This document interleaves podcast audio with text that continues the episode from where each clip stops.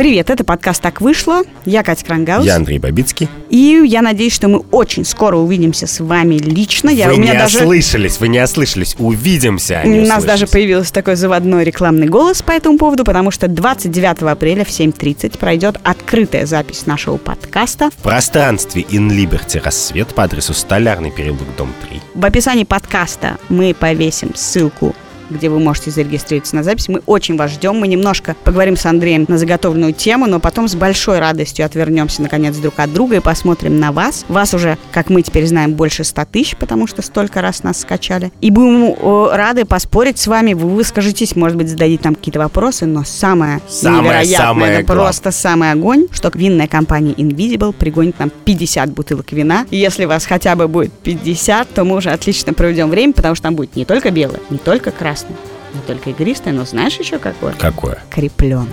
Ну, я тогда хочу сказать, что, пожалуйста, придите хотя бы человек 20, а то мы так с Катей накидаемся, что просто сильно. Что вам будет больно слушать эту запись потом. А сегодня о чем мы поговорим, кстати? Сегодня мы поговорим о теме, О которой мы не могли не поговорить, потому что это главная тема последних двух недель. я бы сказал, всех застольных вечеринок, хотя совершенно этого не заслуживает. Это фильм «Покидая Неверленд», где двое взрослых, очень симпатичных мужчин рассказывают, как в детстве С ними они... спал Майкл Джексон. Да. И А, видишь, как я умею безоценочно рассказывать. Безоценочно. Да. Это 4 часа довольно подробного, нудного, растянутого рассказа о том, как происходит то, что в Америке называется seduce, Совращение. совращение малолетних. Одному было 7 лет, другому было 10 лет в тот момент, когда у них начались отношения с Джексоном. Оба описывают это как историю любви, историю первой любви, историю настоящей любви, историю любви, которую они до сих пор до конца не считают не любовью, но историю дико их травмирующую и поломавшую обе их жизни. И история, в которой, на самом деле, гораздо больше действующих лиц, чем они и Джексон, родители, адвокаты и так далее. До того, как мы зададим вопрос себе и друг другу, почему мы вообще в это верим, давай обсудим первый вопрос, который возник почему-то самым первым. Еще до того, как в интернете мы смогли посмотреть фильм «Покидая Неверленд», все заговорили о том, можем ли мы теперь слушать музыку Майкла Джексона. Вот даже если отбросить доказательную базу нет, вот это факт. Можем ли мы продолжать слушать музыку Майкла Джексона, потому что ее стали выпиливать э, из разных мест. Ну, отовсюду ты не выпилишь, и лунную походку никуда не денешь. Но мне часто задавали и задают этот вопрос. Я обычно отвечаю, у меня есть два ответа. Один простой. Хочешь простой ответ? Давай. Но вот каждый человек, который задается этим вопросом, должен включить музыку Майкла Джексона и послушать. Ты не поверишь, я ровно это сделала после просмотра фильма «Покидая Неверленд». Я никогда не была фанатом Майкла Джексона, но есть одна песня, которая меня совершенно берет за душу, которая называется «What About Us» или «Earth». Длинная песня и такой невероятно душесчипательный клип. Я ее послушала и поняла, что, несмотря на то, что я просмотрела 4 часа совершенно изматывающую, особенно для матери маленьких мальчиков, фильм, у меня совершенно эта музыка, ну, эмоционально не сложилась, не этически, а эмоционально, когда я ее слушала, ничего во мне не отзывалось каким-то этим самым. Но мы знаем и обратный пример. Мы знаем, что вот Аня Наринская написала текст в «Новой газете» про свой опыт смотрения этого фильма. И, в частности, ее текст заканчивается тем, что для нее это проблема. Она явным образом теперь не сможет слушать Майкла Джексона так, как раньше. Тут есть многосоставная часть, потому что Аня Наринская потом написала открытый пост про то, как сама она в возрасте 8 лет подвергалась сексуальному насилию со стороны взрослого подростка. И это отдельный разговор про то, что насилия так много, что ты никогда не знаешь, оппонент твой в споре подвергался ему или нет. И в ситуации, если твой оппонент в споре, даже абстрактном, подвергался насилию, а ты нет, то ты должен сдать позиции. Потому что У него другое совершенно опыт и другое восприятие этой ситуации. Потому что одно дело, когда мы говорим, хороший ли это человек или нет, должны ли мы его взять на работу или нет, а другое дело, когда меня лично он кинул. Он как может хороший человек, может здесь он будет хорошо работать, но меня он лично кинул, мне его брать на работу не хочется. И когда мы имеем дело с все ширше и ширше открывающейся перед нами бездне людей, Которые- э, у которых которые, есть такой личный которые опыт. есть личный опыт, то чем шире эта бездна людей, тем, на самом деле, как бы ползунок ответа на этот вопрос, можем ли мы слушать, должны ли мы слушать музыку должны ли мы ее ставить, не знаю, на дискотеке, как бы ползунок это смещается. Мне интересно тут про институциональность. Почему каждый из нас, условно говоря, не может делать выбор? Мне омерзительно слушать Майкла Джексона, я его не буду слушать. Почему мы хотим от компании, в том числе большого количества частных компаний, ответа на этот вопрос? Одно удивительное московское место, например, устроило вечеринку в честь Майкла Джексона после выхода этого фильма. Но это мы сейчас оставим в сторону, это какой-то эпатаж. Не, ну подожди секунду, тут же есть несколько понятных вопросов. Если ты задаешь себе вопрос совсем уж всерьез слушать Майкла Джексона или нет, то есть несколько очень понятных вопросов. Во-первых, меняется ли качество или содержание самой музыки, которую ты слушаешь, от того, что Майкл Джексон оказался плохим человеком? И какая часть той музыки, которую мы слушаем, это вот та самая его личность, которая оказалась гнилой? Ну смотри, есть еще такой аргумент, его Красань Наринская приводила в том числе, что он поп-певец, он король попа. Он личность, которая жила при нас, да, когда мы говорим про какого-нибудь Вагнера, запрещенного в Израиле за то, что потворствовал фашизму. Но он не потворствовал фашизму. Ну ладно, окей. Он жил при нас, мы как бы любили его как персонажа, а не как он не композитор, он не художник, мы имеем дело не в чуже с его произведениями.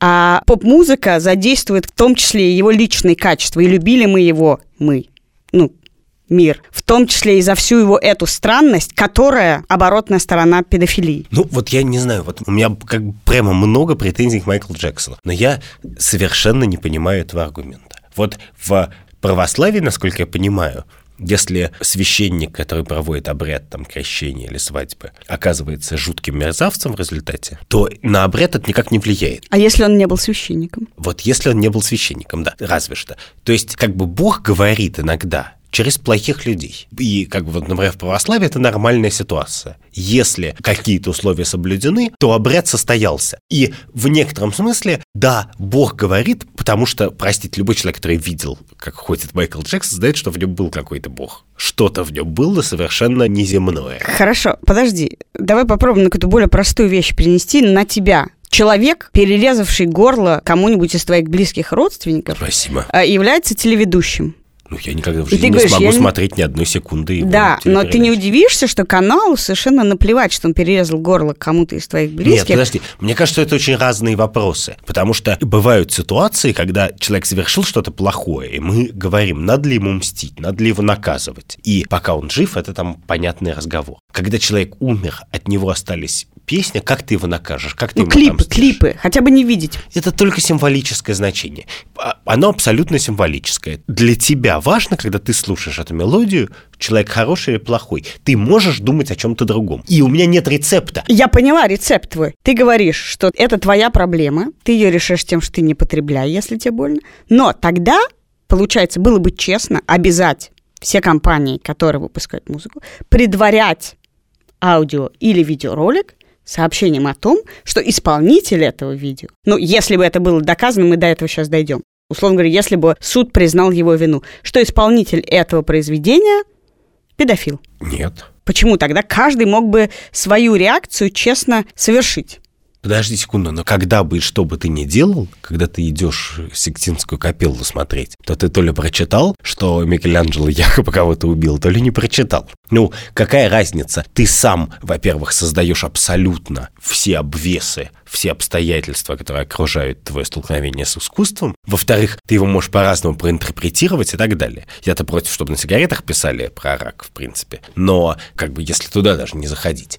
Окей, мне и фильма, и дискуссии фильма достаточно для того, чтобы для себя решить, что Майкл Джексон нарушил все вообще возможные законы добра и справедливости.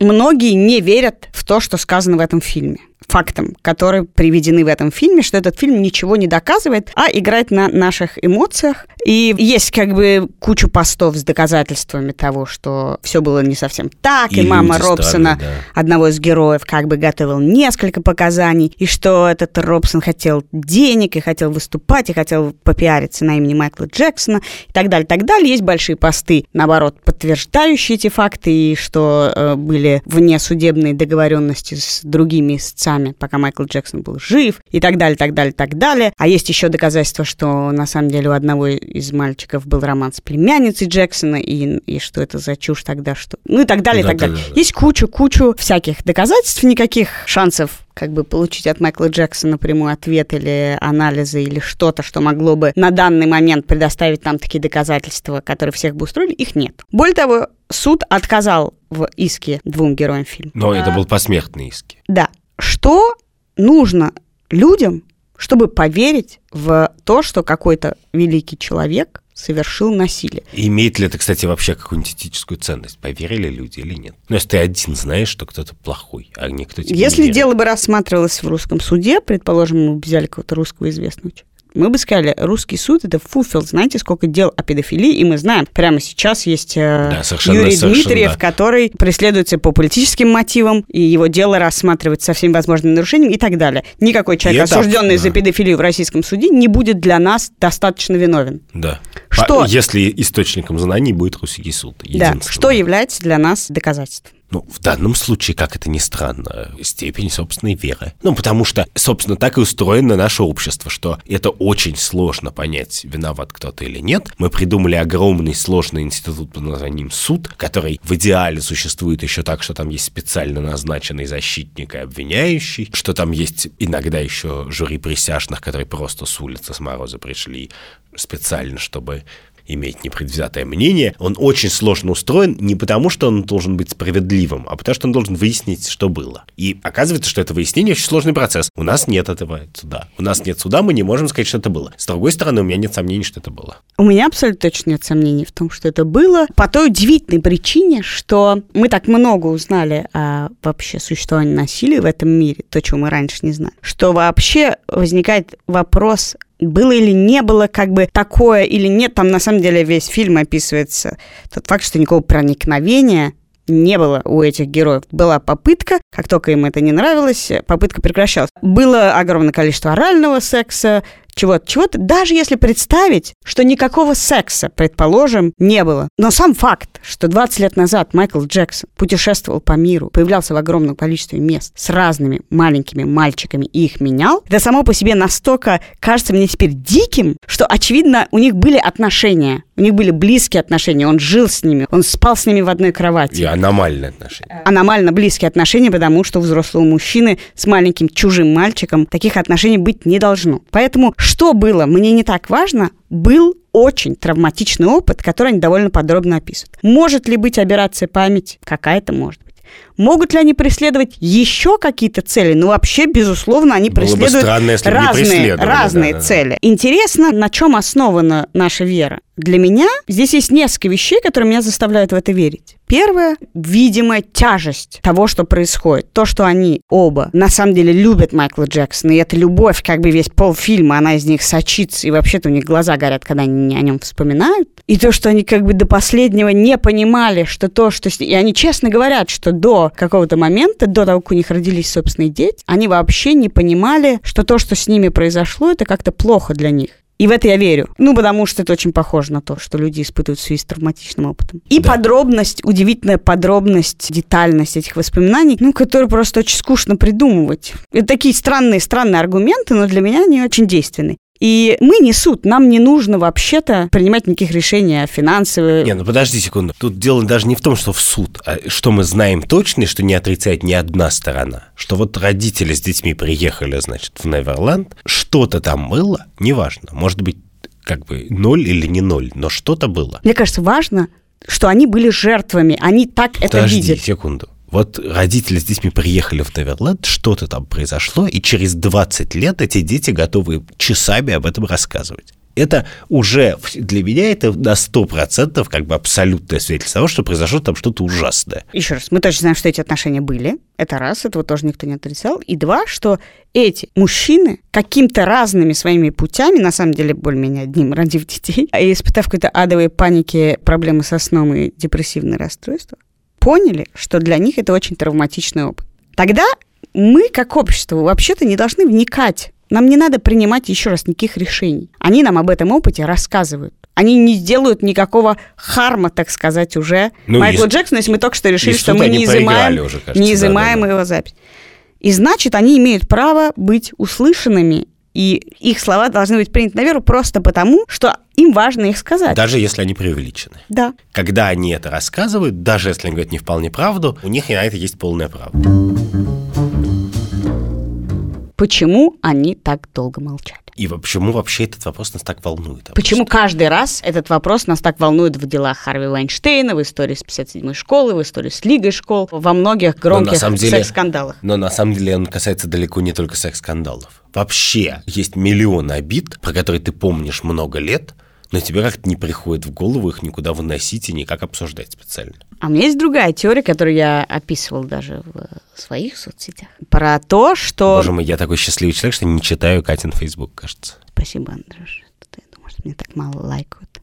Про то, что это на самом деле ужасно сложная вещь. Когда у тебя происходят отношения, не когда тебя изнасиловали в подворотне. Это как бы история стыда и прочего, прочего, которые люди преодолевают во флешмобах или в совместных исках. Ну, то есть действительно тебя что-то как бы должно этот стыд побороть потому что ты думаешь, ты сама виновата, у тебя было короткое платье, бла-бла. Но в истории этой это два человека, которые были абсолютно убеждены, что у них роман. Да, и, и более того, даже испытывали роман. ревность. Да. Испытывали ревность, оба чувствовали себя особенными, чувствовали себя выбранными. Майкл Джексон звонил, часами с ними разговаривал, он жил с ними, путешествовал с ними и так далее, и так далее. И для них это был опыт любви. До какого-то времени это был опыт любви, травматичный для них. Они расставались, они, он, он их использовал потом в судах, он, они давали же оба в свое время, каждый из них давал показания, что ничего не было. Это тоже важная часть этого, этой истории. И в тот момент, когда происходит все движение МИТУ, в тот момент, когда у них рождаются сыновья, и они видят,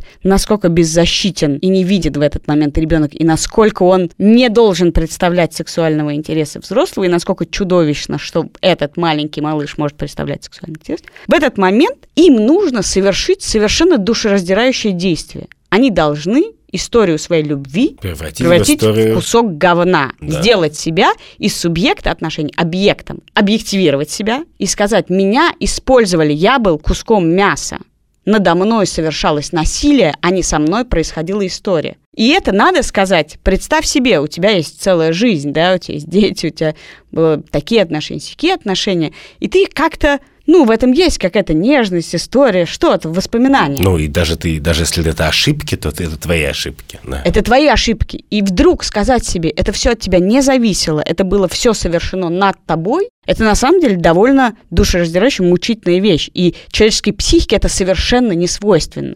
Ну. Нам свойственно адаптивность, нам свойственно сказать, это все как бы, э, что тебя не убивает, делать тебя крепче. Эта история была про любовь. Сам виноват. Сам, да. Что угодно, чтобы но подожди, адаптироваться но к тому, это что же с есть произошло. причина, почему педофилия это такое зло. Это и есть эта причина, что, наверное, ребенок может в маленьком возрасте убеждать себя в чем угодно, а потом он с неизбежностью поймет, что это так и было. Это, как мне кажется, это главная причина. Там же причина это не какой-то физический контакт или что-то. Ну, физический контакт, пенетрация, насилие само по себе всегда плохо. Но это та самая причина, по которой это и есть отдельное зло, не, не, непростительное совершенно. А второй вопрос состоит в том, что интересно, делают ли они как бы это ради своих детей или ради себя уже. Потому что вся картина, которая рисует этот фильм и которая рисует все, что мы знаем, состоит в том, что насилие — это самовоспроизводящаяся система. Какие цели преследуют два человека, которые выходят с этим публично, с фильмом после смерти Майкла Джексона? И первое, в чем их обвиняют, что вообще-то их главный интерес – деньги. Да, но вообще-то, когда человек много-много-много о чем-то все время говорит, то обычно его главный интерес не деньги. А если деньги? Ну и что, и ладно, и что там? Ну вот. и ладно. Меняет ли для нас что-то мотивация? В принципе, что-то меняет. Но если хорошая и плохая мотивация для того, чтобы человека рассказывал о факте насилия над собой. Условно говоря, если я хочу от тебя денег, это плохо, а если я хочу э, счастья и свободы другим людям, это хорошо, но я как человек, который раскрывал историю насилия над детьми, не преследуя никаких денежных э, интересов, все равно люди тоже свойственно искать объяснение. Что ты хочешь помочь другим? Да пошел ты как бы в жопу. Ты не Ха-ха. хочешь, да, ты просто ты не сам хочешь, ты хочешь попиариться. Да. У тебя свои какие-то тайные мотивы. Кто тебя обидел, где, что? Ну, как бы, а что это меняет? Для меня, во-первых, ничего не меняет. Во-вторых, мой еще опыт журналиста, а не доморощенного, значит, этика, подсказывает, что вообще-то, когда люди обсессивно много часами про что-то говорят, то это никогда не из-за денег. Потому что людям лень за деньги так Что да, что на самом деле, in the end of the day, как бы за деньги какие-то вещи делать лень. Что когда люди действительно о чем-то вот так рассказывают, они это делают не из-за денег. Или, ну то есть я вообще, честно говоря, для меня в моей объяснительной схеме мира как бы из-за денег это какая-то 18 вещь. Из-за денег ты можешь согласиться, я не знаю, выйти на сцену. Но то, что ты там будешь говорить на этой сцене, ты уже делаешь не из-за денег. Короче говоря, ты не Брэд Питт. мне- Брэд Питт может выйти и наврать, потому что он великий актер так, что все ему поверят, и то он, наверное, вспотеет, семь потов с него сойдет. Это великая и великий труд, на который мало кто способен. Вот так вот за деньги изобразить что угодно. Мы бы все были, блин, Брэд Питта, если бы это было так легко. Я как раз верю, что люди могут что-то делать из-за денег и даже обсессивно разговаривать. Просто люди не, не становятся хорошими актерами из-за денег. Да-да-да, именно. И если мы верим им, то мне все равно, что ими двигало, чтобы это начать рассказывать. Деньги, слава, надежда начать новую карьеру, попиариться на имени Майкла Джексона, стать узна... и так далее. Мне абсолютно все равно. Я верю тому, что они рассказывают, потому что я не верю, что надежда с- с- как бы схряпать денег от э, фонда Майкла Джексона сделала из них таких великих актеров, что у меня как бы печень выскакивает, когда я слушаю подробные четырехчасовую историю насилия. Но не говоря о том, что я редко видел убедительный двухчасовой монолог, спровоцированный деньгами, но очень часто слышал такие монологи, спровоцированные желанием присвоить себе древние отношения. Буквально.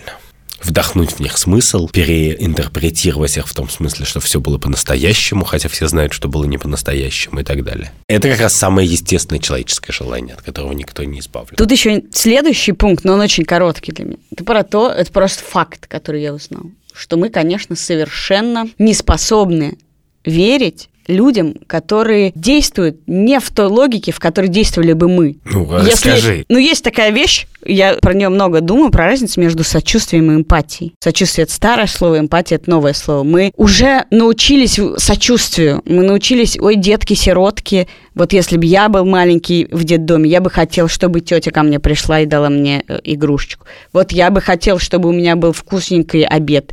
И поэтому мы научились давать деньги на благотворительность. А вот если бы у меня бабушка, у нее больно было бы, я бы хотел, чтобы она умирала с обезболиванием. Мы научились давать деньги на хосписы. Мы научились ставить себя на место людей, а, которые оказались в другой ситуации. Но мы потому что остаемся собой при этом. да, потому что это про то, как мы бы тоже чувствовали, вот от тебя жена ушла, я тебе сочувствую, потому что я знаю, как от, меня бы ушла, я бы Да. сочувствовал, да. Я бы переживал. А вот когда с тобой происходят те ситуации, в которых я не могу себе представить себя, как тебя, не знаю, изнасиловали, а ты вместо того, чтобы набить ему рожу, пошел на Первый канал. Вообще, если ты идешь на Первый канал, То у меня всё. сочувствие отрубается, потому что я просто не могу себе представить, зачем нормальный человек идет на Первый канал. И вот тут должна срабатывать эмпатия. Потому что в моем представлении, я изучила очень много определений этих слов, мы должны научиться принимать то, что не понимаем. Условно говоря, тебе больно от того, что с тобой Майкл Джексон спал в 7 лет. Я думаю, ну блин, радуйся, звездуля с тобой спала. Вот мы так реагируем. Или, ну вот, решил попиарить. А должны в рамках эмпатии научиться думать. Мне было бы классно, если бы со мной в 7 лет спал Джексон. Просто счастье. Он тебя кормил, поил, твоей мамке дом купил. Но должны научиться, если тебе от этого больно, то Это- даже при том, что я вообще не понимаю, в чем тут твоя проблема, и если помнишь, в процессе мету для тебя тоже должно было быть огромное есть количество постов, часть из которых ужасное насилие, часть из которых насилие, часть из которых Часть ты, ты просто просто не понимаешь, да, в чем да, да. дело. И вот тут и должна была бы у нас включаться эмпатия, а у нас у всех с ней сложно. Это еще связано с доверием, что если твоя интуиция не позволяет тебе легко влезть в чужую шкуру, то у тебя есть ряд возможностей выйти из этой Это ситуации. даже не доверие, просто вера в то, что если тебе в этом месте не больно, то кому-то больно, может быть, по-настоящему. Да, но для этого и существует культура, что в том месте, где нам больно или не больно, мы можем понять, что кому-то больно, потому что про это написаны книжки и снято кино. А если про это еще не написано, книжки не То- снято столько кино. то жопа, поэтому надо снимать больше кино и писать больше книжек. Это единственный способ. У нас нет никакого другого способа. Мы не можем понять переживания человека, там, например, из жутко традиционного общества, иначе как мы прочитали книжки про эти традиционные общества. И, собственно, поэтому эти книжки никогда не упадут в цене и настолько важны. Хорошо, а посты в Фейсбуке это являются новой культурой, новыми книжками, подростками новым кино. Когда их будет 100 тысяч, станут. Их Или когда они будут так талантливо много. написаны. И, и- А, или- то есть вопрос талантливой передачи эмоций. Ну, это очевидно, что искусство работает тем лучше, чем оно талантливее, а А, роль, вот оно в чём а дело, роль то есть. искусства состоит в том, в частности, чтобы учить нас понимать эмоции, потому что рациональный разговор, вроде того, что мы ведем с собой в подкасте, по определению не подходит для выполнения той задачи, которую ты поставила. Хорошо, вернемся к самому факту насилия. Перед нами встал удивительный вопрос. Майкл Джексон сам был жертвой насилия.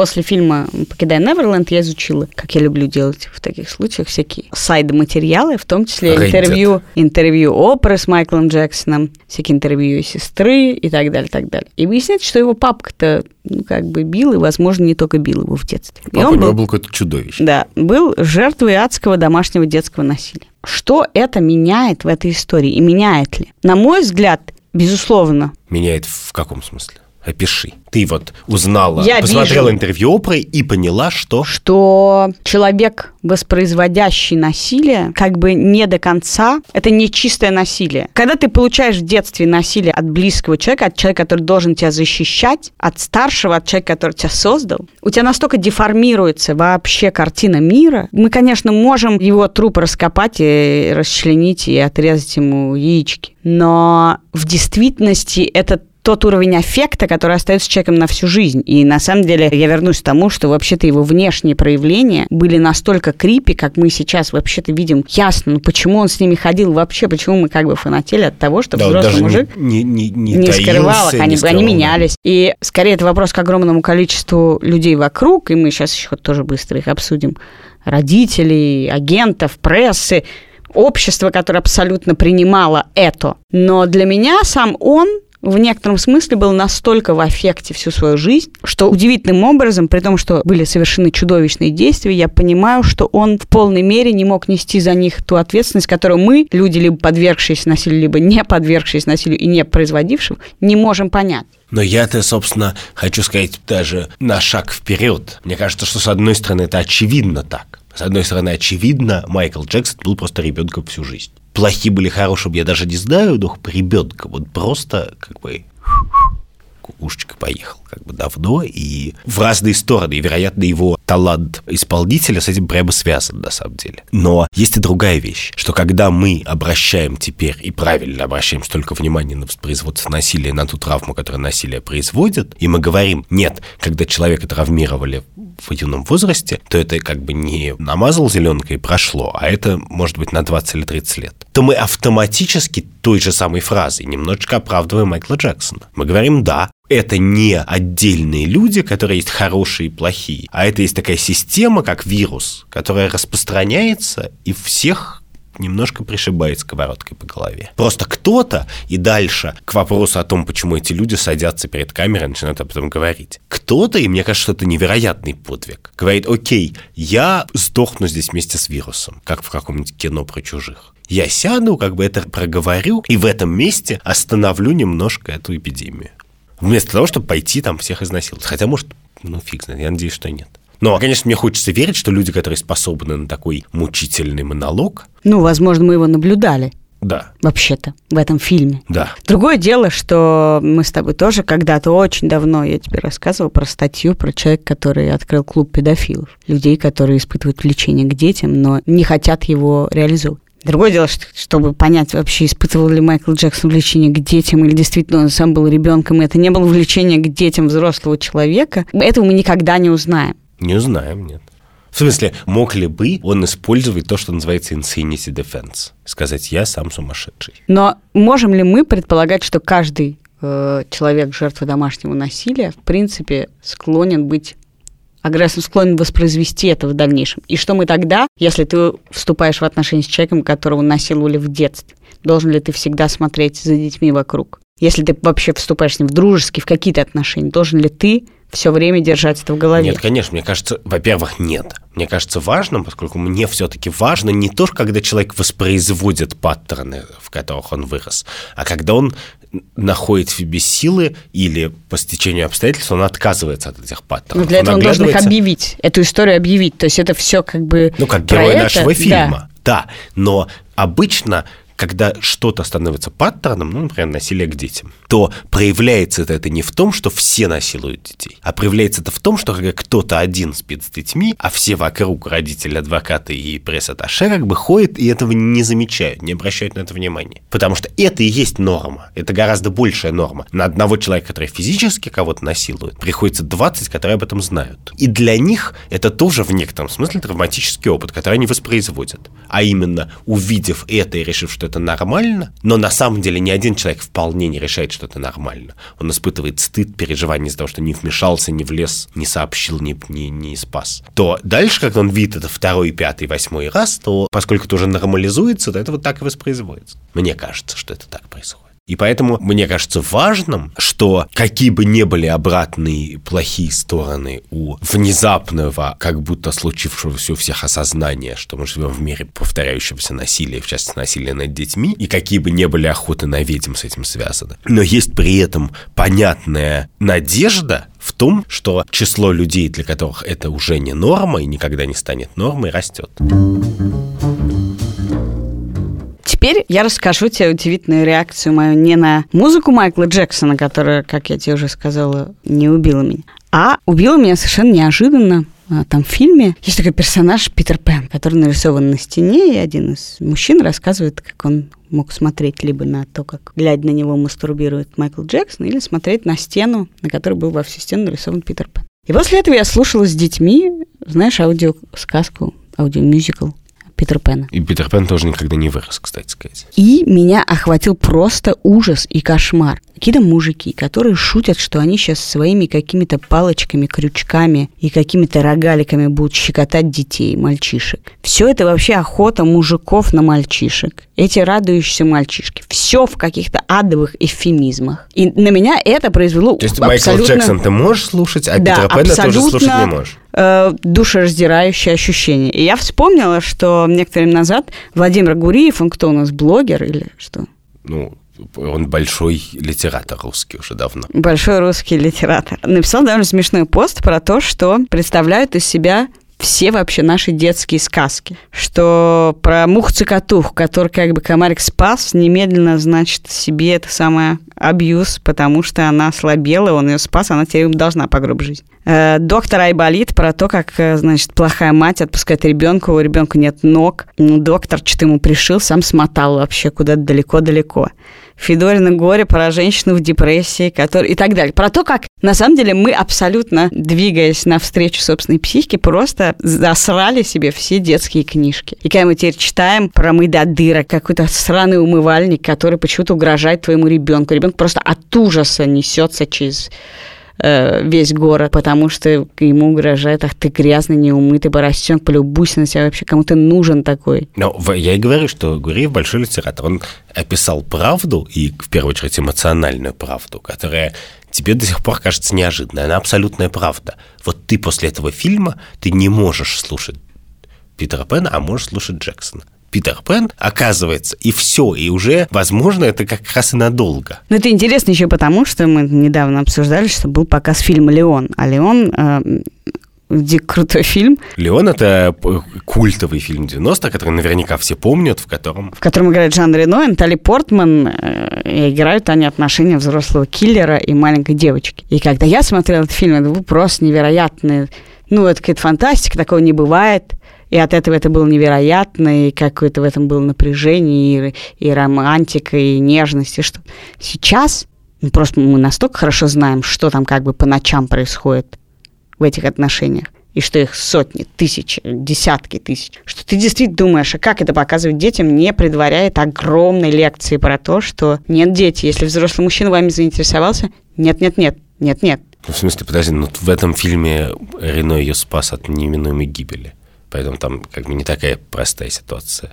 Заинтересовался, блин. Если еще хуже, что мужчина, она там, да? еще хуже, потому что там убивают ее семью, она стучит в дверь и говорит, пустите меня, пустите меня, пустите меня. Но удивительным образом твоя оптика, которой ты смотришь на фильмы своего детства, аудиокниги своего детства и так далее, полностью изменилась ты в них видишь совсем другое, когда у тебя появились дети. И интересно, что дальше задаться вопросом, а герои фильма их оптика изменилась. А у наших образом. детей оптика какова? И, какая она будет, когда они вырастут. И тогда последний вопрос, который мне кажется важным задавать в таких случаях, такой, а вот эта травма героев, и это тоже, как мне кажется, популярная критика фильмов вроде Бакедена Верлан, она настоящая травма или ее создало общество, говоря им, нет, вы жертвы, ну, нет, я жертвы, уверена, что ее, конечно, создало общество по простой причине. Откуда мы знаем, что что-то плохо?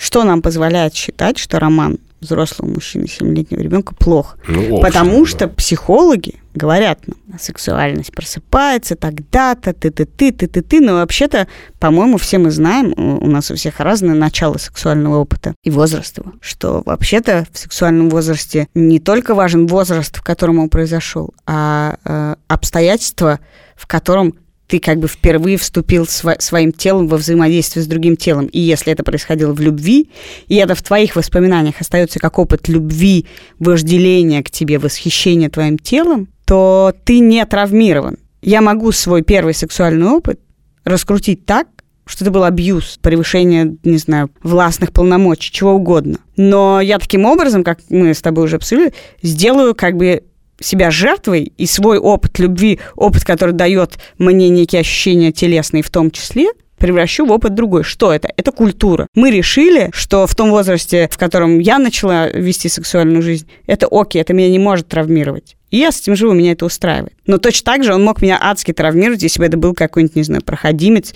а ты бы мне сказал, ну, Катюнь, извини, там... 18 плюс. Все уже.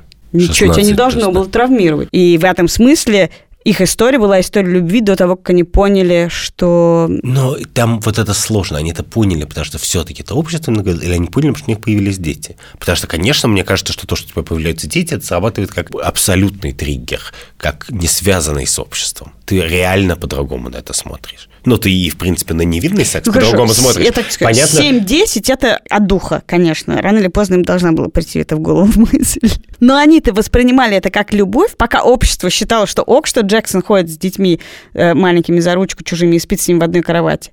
Для них это был опыт любви. Как только все начало меняться, и общество сказало, слушайте, это вообще-то не ок. Понимаешь, мы не можем никак проверить, а если бы мы выписали антидепрессанты, просто не поняв понимаешь, причину. Понимаешь, Катя, мне кажется, что мы не можем сказать до конца. Хотя я считаю, что человек в 7 лет не в состоянии э, пережить опыт любви, безусловно. Не в состоянии не описать, не оценить, не отрефлексировать как бы никакую полноту чувств. Поэтому можно бесконечно спорить о том, что случилось между Майклом Джексоном, Уидом Робсоном и Джимми Сейфчаком. Но что мы точно знаем, посмотрев этот фильм и вспомнив свои воспоминания о 90-х, что общество тогда было, черт возьми, совершенно тюкнутое если все на это смотрели. Вот Это был подкаст «Так вышло». Я Катя Крангаус. Андрей Побицкий. Самое главное, что мы скажем в конце нашего выпуска, что мы перенесли дату нашей открытой записи. Наша открытая запись пройдет 29 апреля в 7.30 в пространстве In Liberty. Расцвет, Столярный переулок, дом 3. Мы кинем в описании подкаста ссылку, по которой вы сможете зарегистрироваться на запись подкаста. Нам будет очень приятно увидеть людей, которые нас слушают, поскольку мы с Андрюшей в основном видим друг друга и уже немножечко, может быть, э, началось выгорание какое-то у нас с тобой, нет? Может быть. Ты не а читаешь, ты не читаешь мой Facebook, как мы только что выяснили. Ну, по крайней мере, не подряд. Мы поговорим немножко на заготовленные темы, а потом станем спорить с нашими слушателями, которые придут на нашу запись. И очень надеемся, что у вас будут вопросы и какие-то мнения, и мы сможем все вместе обсудить. И еще что важно, на этой открытой записи компания Invisible пригонит нам 50 бутылок вина. Там будет не только белое, не только красное, но еще и крепленое. И это будет символизировать инвизибилити, то, что мы не видим вас, а вы не видите нас. До встречи через неделю и 29 апреля в 7.30. Увидимся. Пока.